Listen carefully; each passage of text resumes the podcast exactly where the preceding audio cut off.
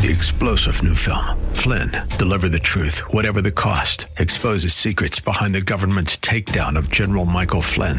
Flynn knew what the intel world had been up to. He ordered the first audit of the use of contractors. This set off alarm bells. He told the truth. He was the most dangerous person for Donald Trump to hire. They had to get rid of Flynn. Flynn, deliver the truth, whatever the cost. Available now. Watch it today. Go to salemnow.com. Salemnow.com. Well, welcome back. A uh, few things as we head into our second hour. Do I enjoy uh, going into the weekend with? Of course, we have a third hour, but going into the weekend with uh, better than um, our visits with Pete Peterson. Um, he is the dean at the Pepperdine School of Public Policy. He is a um, big thinker and uh, a big thinker about serious things. And it's it's just great to wrap up the weeks with him when we have those opportunities. His website uh, for at Pepperdine uh, University is publicpolicy.pepperdine.edu. Pete, happy Friday. I hope you're doing well, sir. Thanks for being with us. Great to be back with you, Seth, and happy Friday. Thank you. Tell me about that Reagan. Uh, tell me about that Reagan speech you're uh, you're promoting and doing uh, doing doing a kind of a, a, memorial around from 1976. Did I hear that right? Uh, coming into work today, I heard a blurb about you promoting a a, a Pepperdine. Um, uh, interest in the School of, of, Public Policy around in 1976. Was it a 76 broadcast or was it a little earlier that Ronald Reagan gave? No, it was exactly. You're absolutely okay. right. 1976. Yeah. Uh, we, uh, as part of our 25th anniversary, yeah. we put together a, an anniversary promotional video for the school. And uh, when we were looking for a theme, um, I had actually participated in a. am um, sure you're familiar with the Liberty Fund and sure. their colloquia sure. that they have, sure. and I happened to go to one last summer that was focused on Ronald Reagan's uh, thinking around public uh, policy and, and foreign affairs mm-hmm. and where it developed from. And it gave me occasion to read um, one of his uh, GE radio addresses. Uh-huh.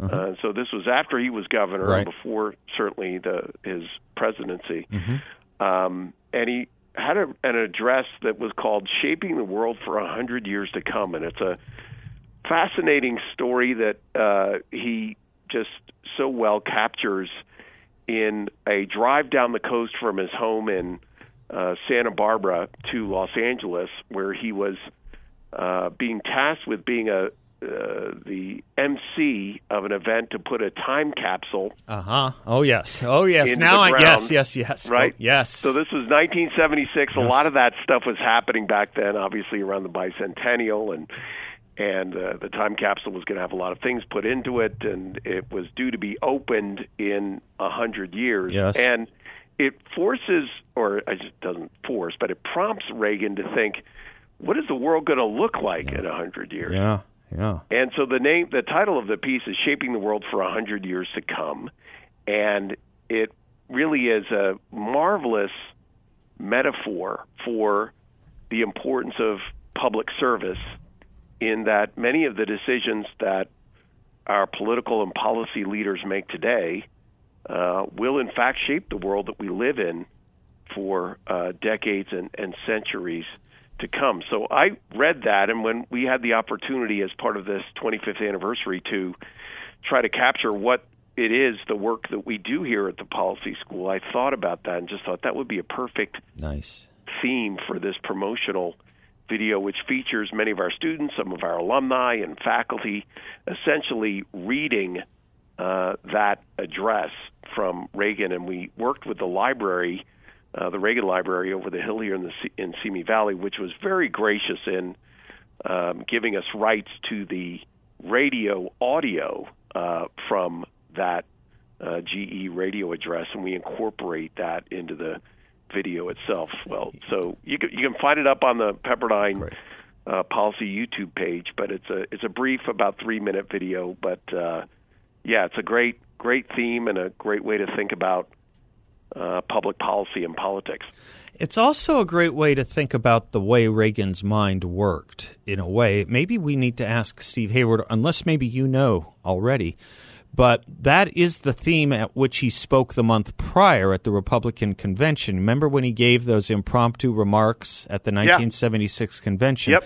It was Yep. the story he told. I think it was about the. It would have It been in. August anyway. Yeah. So I, maybe Yeah. maybe that was working. He was working it out in his mind. Maybe he already had it out. Some, I, don't know. It's just kind of interesting. He or maybe he heard it resonate with the audience as he was thinking it out loud because it was impromptu.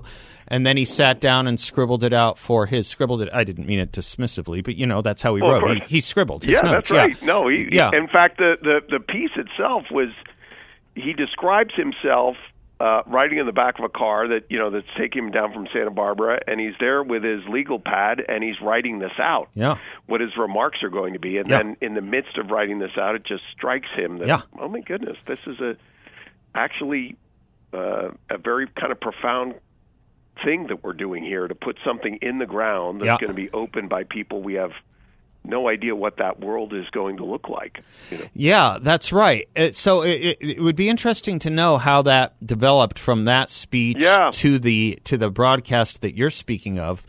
He made it a little more partisan, obviously, at the convention, but not much more. Right. It's it's it's close. It's close to the same. Now that I remember that the, the the broadcast you're speaking of, one of the great things, just another stroll down memory lane, if I might, with you, Pete. One of the one Yeah. of there was a documentary on Reagan some 15, 20 years ago. It was before the publication of Edmund Morris's book, which Right. I think was called Dutch, which I think was Yeah. a waste. That's right. But uh, Yep. but before that book, Dutch was interviewed. Uh, excuse me, uh, Edmund Morris was interviewed on PBS about that 1976 convention moment, and I will never forget what he said. He said.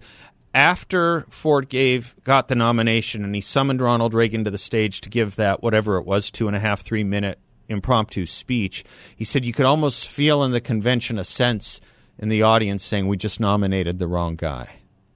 I'll never forget Edmund Morris saying that. Yeah, yeah, yeah. And I and and of course he was not the only person to to think that. And even when you look back at video from that, Yeah. you can see the faces Yeah. of others up on the dais Yeah. there, just Yeah. Realizing, wow, what yeah, a yeah, what a powerful address. And and of course that sets up 80, Yeah, right? I mean, you can very you can draw a fairly straight line from that speech and what it meant to those who were gathered there in the hall and and what happened what transpired 4 years later. I think that's right. I think I think it's it's two line. It's a it's it's a straight line with a dot in the middle with a connecting. Let's what would you call that? A connecting flight in the middle. And that Yep. connecting flight would be the Panama Canal debate with William Yeah. Buckley. I think somewhere Yeah. 78 maybe. I would say Yeah. that because a lot of people were tuning in to see if Reagan, you know, had it, you know, to, to take on Buckley, and he did. yeah. I think No, that was that's right. yeah, that's so that's so interesting. I was thinking of that uh, as you were talking about um, Reagan in '76, and then I knew you would, of course, take it to '80 because I was I recently had the occasion to just watch some o- some of those old firing line special debates and Yeah. uh, from the '70s, from the '80s, and I, I really encourage listeners to go back and, and watch them. The caliber uh, of Oh, yeah. not just Buckley, but the kinds of people who was around him. I was I was shocked in a one debate on on the Soviet on on confronting the Soviet Union by not only how good Pat Schroeder and George McGovern were on the other side of one of these debates, but Yeah. how winsome they were and, and willing to debate and joke a little and go. I just Yeah. you pine for that. But I also Yeah, had to tell you that I, I was impressed with. Much more impressed with the conservatives than too. The caliber, something's fallen here, Pete. It's not the same caliber. we just don't have it. Not, not if they don't attend your school anyway. Very good. Very good. Well, that's fun. That's fun. What a nice little piece of history in connecting that dot of of of the of the GE broadcast in the 1976 speech, and it also embraces that theme, if I'm not mistaken, of of of the of the line that Reagan used forever, uh, which was uh, since 1961 at least, which was the line of you know if we don't do this, we'll be telling our children you know, and grandchildren what it was once like to live in America where men and women were free, right? I mean, that was the whole point. Right, and and and the speech really does Yeah. cut two ways. As Yeah. uh, as you say, it wasn't a particularly partisan speech, Right. but there there there were um, opinions made on on government spending Yep. and taxation Yep. on the domestic side. Yep. But he also went into, obviously this is 1976, Yep. right in the teeth of the Cold War. Yeah. Um, he has some phrasing around, you know, will we still be living in a Sure. time Sure. when uh, countries have missiles pointed at one another? And of course, we incorporate that into the current because. Uh, as some have said, um, uh, and no less an authority than, than the historian Niall Ferguson Yep. up at Hoover, uh, he believes that we're in a uh, in Cold War two Yes, uh, with yes, China, and. I think that's certainly at least an argument worth encountering. He, I think, in that GE broadcast replaced when uh, people knew a place called Amer- America when the world was free to a place when the world was beautiful. I think he pl- replaced free with beautiful in the GE speech that you Yeah. talk about. Anyway, Pete, uh, got to take a quick commercial break. We'll move on to more contemporary matters when we come right back, if that's okay with you.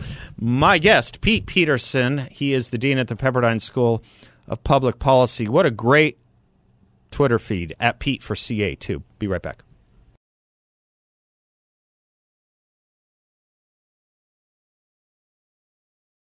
Welcome back to the Seth Leibsohn Show. Pete Peterson is my guest. He is uh, the dean at the Pepperdine School of Public Policy. As I was saying, also a very active and smart Twitter feed at Pete, the number four, CA. Pete, uh, it was a big week, uh, pu- public policy wise, politics wise, uh, and it's ending uh, with a bang uh, in in places like Iowa. It looks like. Um, what what struck you mostly in the news this week?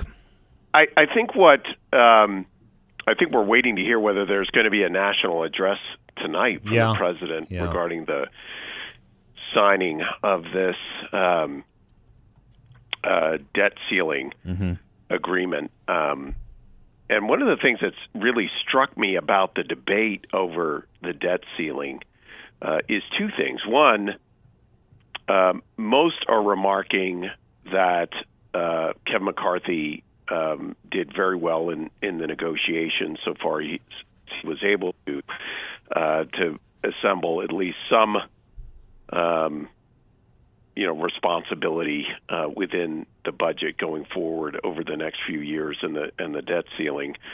And I think at least in part that is related to a broader public perception that I am perceiving that Americans are are in large measure equating federal spending and excessive federal spending with inflation.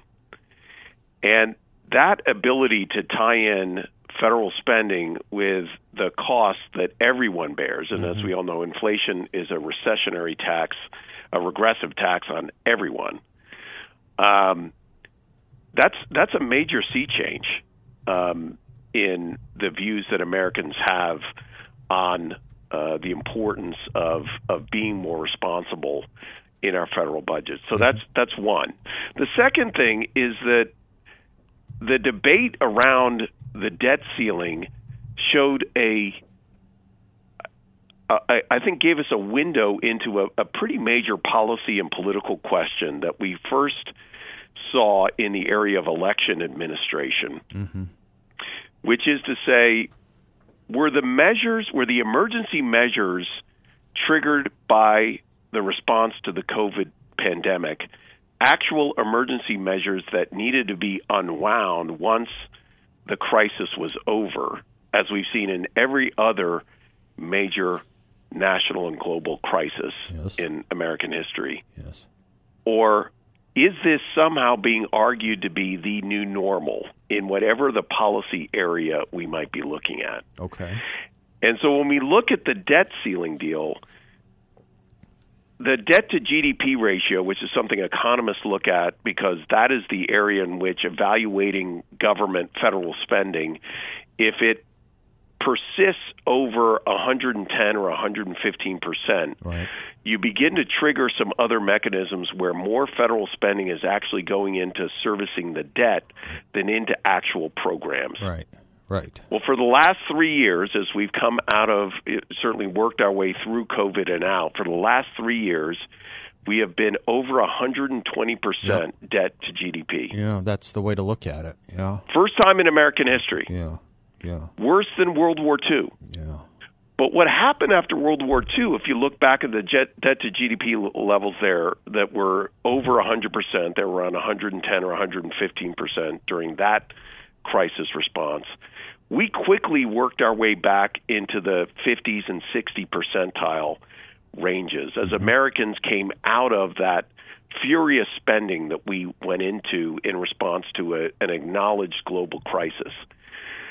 The Democrats don't seem to be at the table to even have this discussion about whether saying, were these last three years an anomaly, right. or are they setting a new bar right. for where we should be going from here? Mm-hmm. Mm-hmm. And I'm not hearing Republicans really make that argument, yeah. but to me, this really needs to be a national debate over whether the furious government spending that we entered into in response to COVID, whatever we think about that, shouldn't we at least agree that that crisis is over?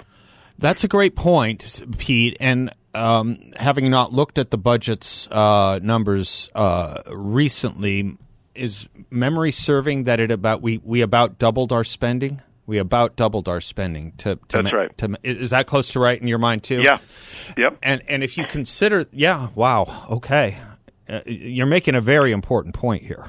Well, and it leads to this other question that we've raised occasionally is around election administration. Yeah. Right? Right. So many states that sought after the crisis of COVID, again, whatever we might think Right. about the responses around absentee ballots and Right. some of the other things that were argued that this needed to be done in light of this emergency. Mm-hmm. That as soon as the crisis was over and states began to go back to their status quo ante or Mm-hmm. what their election administration processes were prior to COVID, Yeah. That that yeah. the president stepped out and said this was Jim Crow 2.0. yes. Yes. Yes. He Right. did say that. And And so yeah. you wonder whether this broader conversation around public policy, which is to say, now that COVID is over, what are the other areas of public policy that we need to really revisit and say, is it still necessary to engage in either spending or election administration or public health administration in such a way that was a response to a crisis, but the crisis is now over? Yeah, that's a great point. So the crisis may be, in fact, over, may be de facto over, but not Yeah. de jure over, so That's to right. speak. And, and it's being argued Yeah. that it's not, Yeah. and the and the rhetorical uh, tact of the left in much of this. You know, I just mentioned this Jim Crow 2.0 Mhm. from Yep. our president, Yep. but when you see the saw the spending debate around the debt ceiling. Every single thought that we might pull slightly back from the the the spending mania Right. that the federal government has engaged in over the last three years Right. was seen as a level of austerity Yeah. that would leave, you know, Yeah. everyone destitute. yeah, women, children, and orphans galore. Right. right. Yeah, for as far as the eye can see.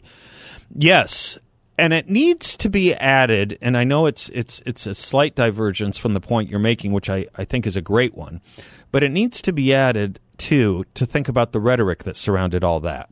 The rhetoric you just pointed Yep. out on you know to return to pre-COVID level spending would be the effect of the Great Depression, um, the use of Jim Crow uh, when it came to uh, adjusting to status quo ante voting procedures, which, if I'm not mistaken, centered particularly on the state of Georgia that saw an increase, if I'm not Exactly right. mistaken, of African American votes.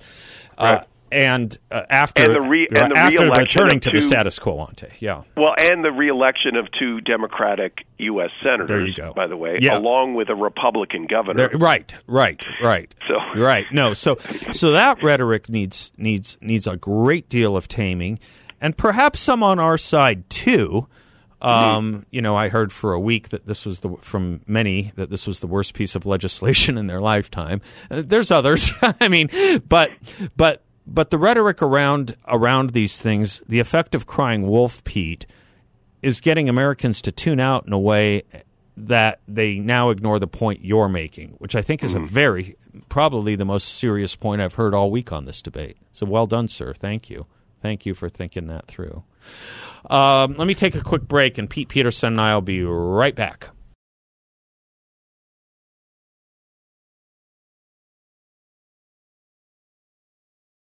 Welcome back to the Seth Leibsohn Show. Pete Peterson is my guest. He is the dean at the Pepperdine School of Public Policy. If you are thinking about a career in public policy, this is the school, and uh, it's it's just a great faculty. It's a great student body, and it's obviously uh, leadership that's just tops with Pete.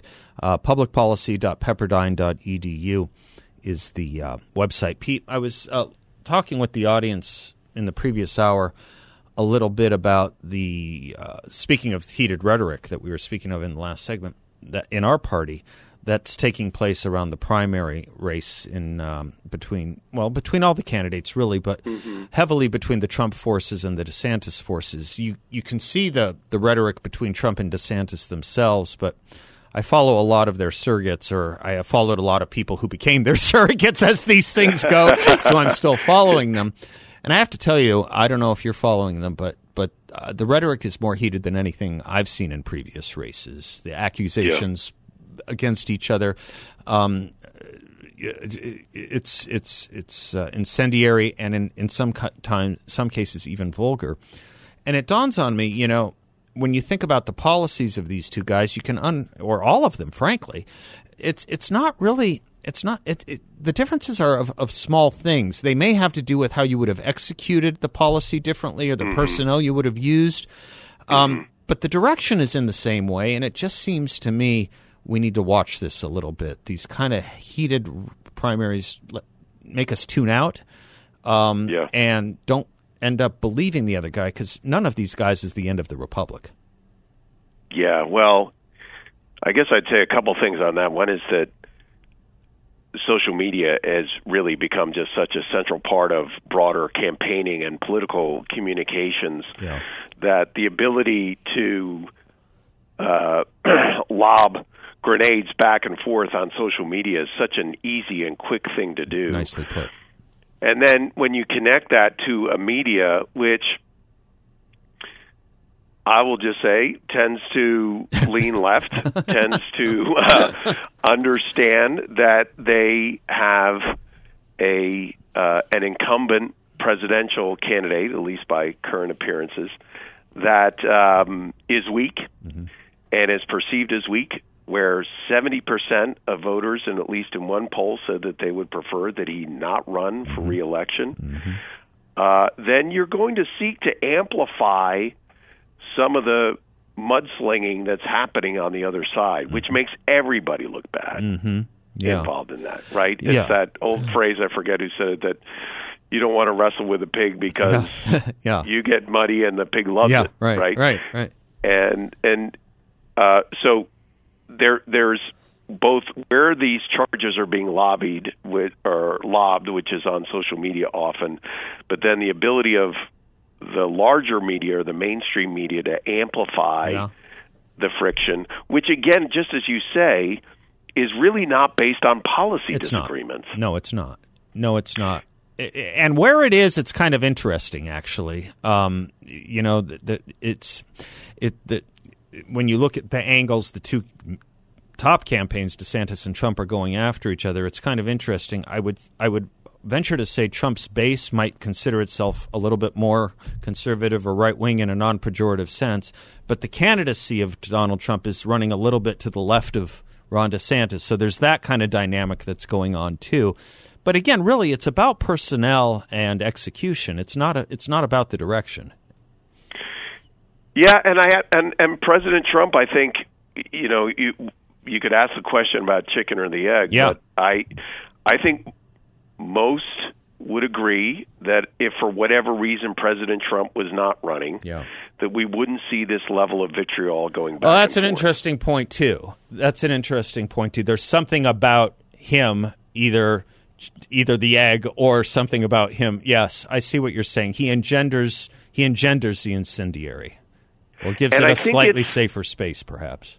Well, and I think what he is he seems to bring out in others in which there really is usual no there's usually no policy critique yeah. Sometimes there is, Sometimes but certainly in the nicknames that Yeah. he will give Yeah. under candidates, Yeah. which is a which is a tactic nobody else uses. yes, that's right. Right. Yes, that's correct. and he does it really very effectively. Yeah. I mean, if you just want to look at the the rhetorical impact of, of some of that. Oh yeah, no, it's he knows how to put an image on someone. He knows he knows how to market. He knows how to brand. That's the way. Uh, in, in two uses of that word, he knows how to brand someone, doesn't he? Or he something. knows how to brand, and you will engage with with people whose own personalities are pretty outsized. Yeah, and yeah, from most reports, DeSantis at least does not suffer fools, no, and so he is going to respond in kind. yeah, yeah, that's right. Anyway, it's a note about rhetoric, and I, I, I if we could all. If we could all be a little, yeah, if we could all be a little more thoughtful. But you're right about that Agreed. temptation. That temptation's right there as a zero sum. If I don't get something out fast and harsh, I'm nobody. Pete, I got to hit a break. I'll be right back. Yep.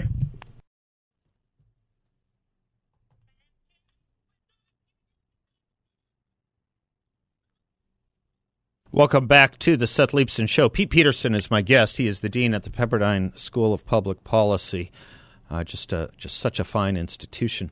Pete, speaking of, let me see if I can make this seg- segue work. Speaking of the um, uh, Republican primaries, um, some candidates own a certain issue or try to, inf- you know, try to try to inject a certain issue into into a higher level of conversation, into a more broad level of conversation. Some, you know, don't. But one who is is uh, your old uh, resident, uh, fellow resident Larry Elder, who's who's campaigning very heavily on the importance of fatherhood and trying to inject that as a as a as a topic that that more people talk about. It's an issue near and dear to his heart. He's written on it, and you know sometimes candidates that don't make it through can change a national debate. I think of Steve Forbes and the flat tax, for example. There are other examples, um, and there was an interesting piece in the New York Times uh, on men and have and how the culture how, how men have lost their way in society, and it was a kind of a long review of Josh Hawley's books about it. Um, Right. It was for the New York Times. I thought it was a you know surprisingly decent review of what Josh Hawley was saying. But there is a crisis, and it's not the same thing that people were worried about. She points out we've been talking about it for years, but it is different now, and I think it is worse now. And I and I and I wonder if that kind of stuff gets gets talked about in in your precincts as well. Well, it's certainly, um, and by precincts, if we think about higher education, yeah, this is becoming a major uh, topic of discussion among uh, administrators, uh, college, university deans, Mm-hmm. presidents, and so forth. Uh, even here at Pepperdine University, we're looking at the data of incoming undergrads, and Yeah. it's it's coming pretty close to 60-40, if not 65-35 Women, uh, women Yeah, to men right. in the incoming classes of the undergraduate college here. Mm-hmm. And that obviously is not the makeup of the general population, right. right? And uh, that is carrying on through throughout higher education um, into master's degrees and PhDs. We've seen uh, the pendulum tip uh, on uh, PhD awards moving now more toward women than men.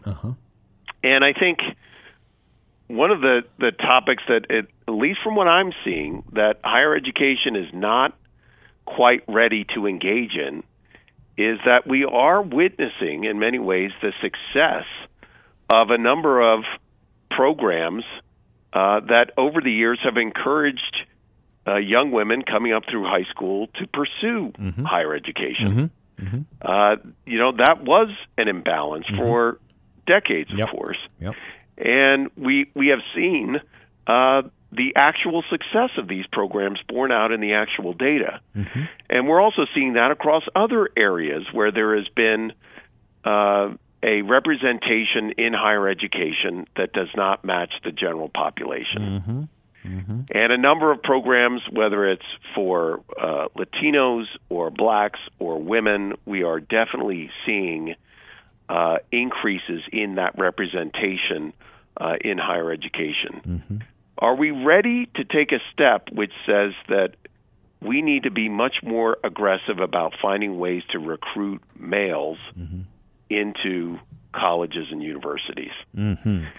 And extrapolate that across other areas where we are seeing significant imbalances. Mm-hmm. Now, the piece that you reference in the New York Times, which is a uh, review of the Hawley book, also compared that to a another book that Richard Reeves. Yeah, that's right. That's right. By yes. Richard Reeves. Yeah. yeah. Um, and that in, in Reeves' book uh, of Boys and Men, um, which he's taking on obviously many of the similar issues, mm-hmm. he's calling for more intentional projects mm-hmm. to uh, recruit and prepare young men mm-hmm. Um, for uh, a variety of positions in a changing workforce, and certainly um, using higher education, colleges, and universities as uh, an important part of that of that mix. One one of the most interesting things I took from that Reeves uh, part of the essay, something I didn't know, was that men make up twenty four percent of K through twelve teachers. Yeah, which is yeah. down from a third about a generation ago. I didn't That's realize right. it was that the difference was that stark. Well, when we think about the importance of male role models, that, that, that becomes increasingly important. Well, and again, when you look at the other areas where there have been, again, a representation in particular industries that doesn't necessarily map the general population, mm-hmm. the argument has invariably been we need to make sure that there are role models yeah, right.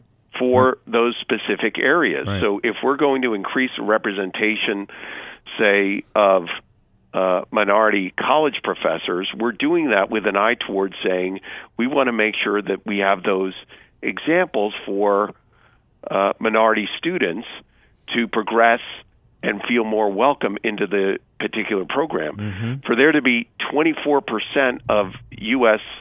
teachers to be men, one wonders then what is the question then we're raising about role models yep. for boys mm-hmm. in those schools? No, I think that is the most important question. And as you were talking, I was just thinking, you know, we see a lot of interviews. We saw a lot of this during COVID too, but you know, for wonks like you and I who pay attention to education policy generally, as I was thinking through it, you know, I, I can't remember the last time I saw a male spokesman for either the AFT or the NEA or one of their local affiliates. Right. This is an entirely yeah. female dominated field. It's not a complaint about that fact. It's a, it's it's a concern about the fact that there is a lot of education, and it's not just around w- reading and, and writing and arithmetic that goes on between the ages of five and seventeen. You know, and of course, yeah, but it, it's again strikes back to that question around the importance yeah. of role models, yeah. which yeah. I I agree. I'm sorry, I agree is real. Yeah. Um, and of course, the work that I've been doing here, we've been doing here at Pepperdine in support of viewpoint diversity in mm-hmm. academia mm-hmm. Is is also a part and parcel of that. Yes, if is. conservative college students don't have a sense that there is a community for them by going on into PhD studies, right. if they're going to feel like they're a constant minority and and a, and a group of people who are going to be dismissed yep. within their chosen field, yep. chances are they won't pursue that. That's right. And That's so, right. if we're going to look at some of these other areas, the thought that for the first time we might get more aggressive about uh, and be more intentional about supporting and recruiting men into these positions no. is is yet a step we have not seen what, yeah. at least higher education willing to take. Yeah, what an odd what an odd time to think what an odd thing to think that we've reached a time where we need affirmative action for men, huh?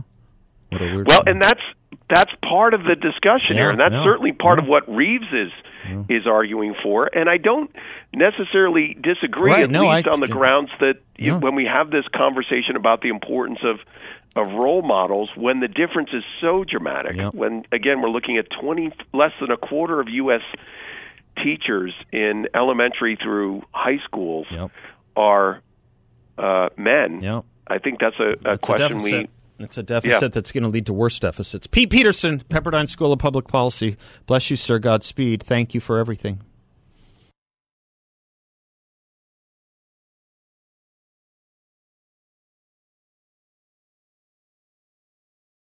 Folks, how do you think the Biden administration is handling the economy with bank failures and stock market volatility and talk of a possible recession and inflation that is far from transitory? What if you could invest, though, in a portfolio with a high fixed rate of return that's not correlated to the stock market or the Fed? A portfolio where you'll know what each monthly statement will look like, where you can turn your monthly income on or off, compound it, whatever you like, with no loss of principal if you need your money back at any time. YRefy has that investment. Your interest can be compounded daily, you're paid monthly. There are no fees in this secure collateralized portfolio offered up by YRefy. Y Refi is based here locally, and they, as I, encourage you to stop by their offices on Scottsdale Road in the 101. Um, I've been there. Great, great folks, and you won't get a sales pitch. No one's going to ask you to sign a thing. When you meet with that team at YRefy, you'll see why I trust and like them so much and you can as well. YRefy is a due diligence approved firm, and you can earn up to a 10.25% rate of return. That's right, a 10 and a quarter percent fixed rate of return. Check them out at investyrefy.com. That's invest, the letter Y, then R E F Y dot com. Uh, or give them a call at 888 Y Refi 34. That's 888 Y Refi 34. Um, I'm just thinking about that conversation about men with Pete Peterson. That is an astounding thing to think about when you think about the importance of role modeling or um, the uh, the importance of strong men in young boys and girls' lives. And you think about education generally. Yes, I mean even just being in front of the classroom as a role model, even if you're not talking about you know the things that the things that, that have anything outside of outside of the realm of academic work. Just the idea of see, seeing capable, strong, and decent human beings who are also men, because there has been this run against them for some time now.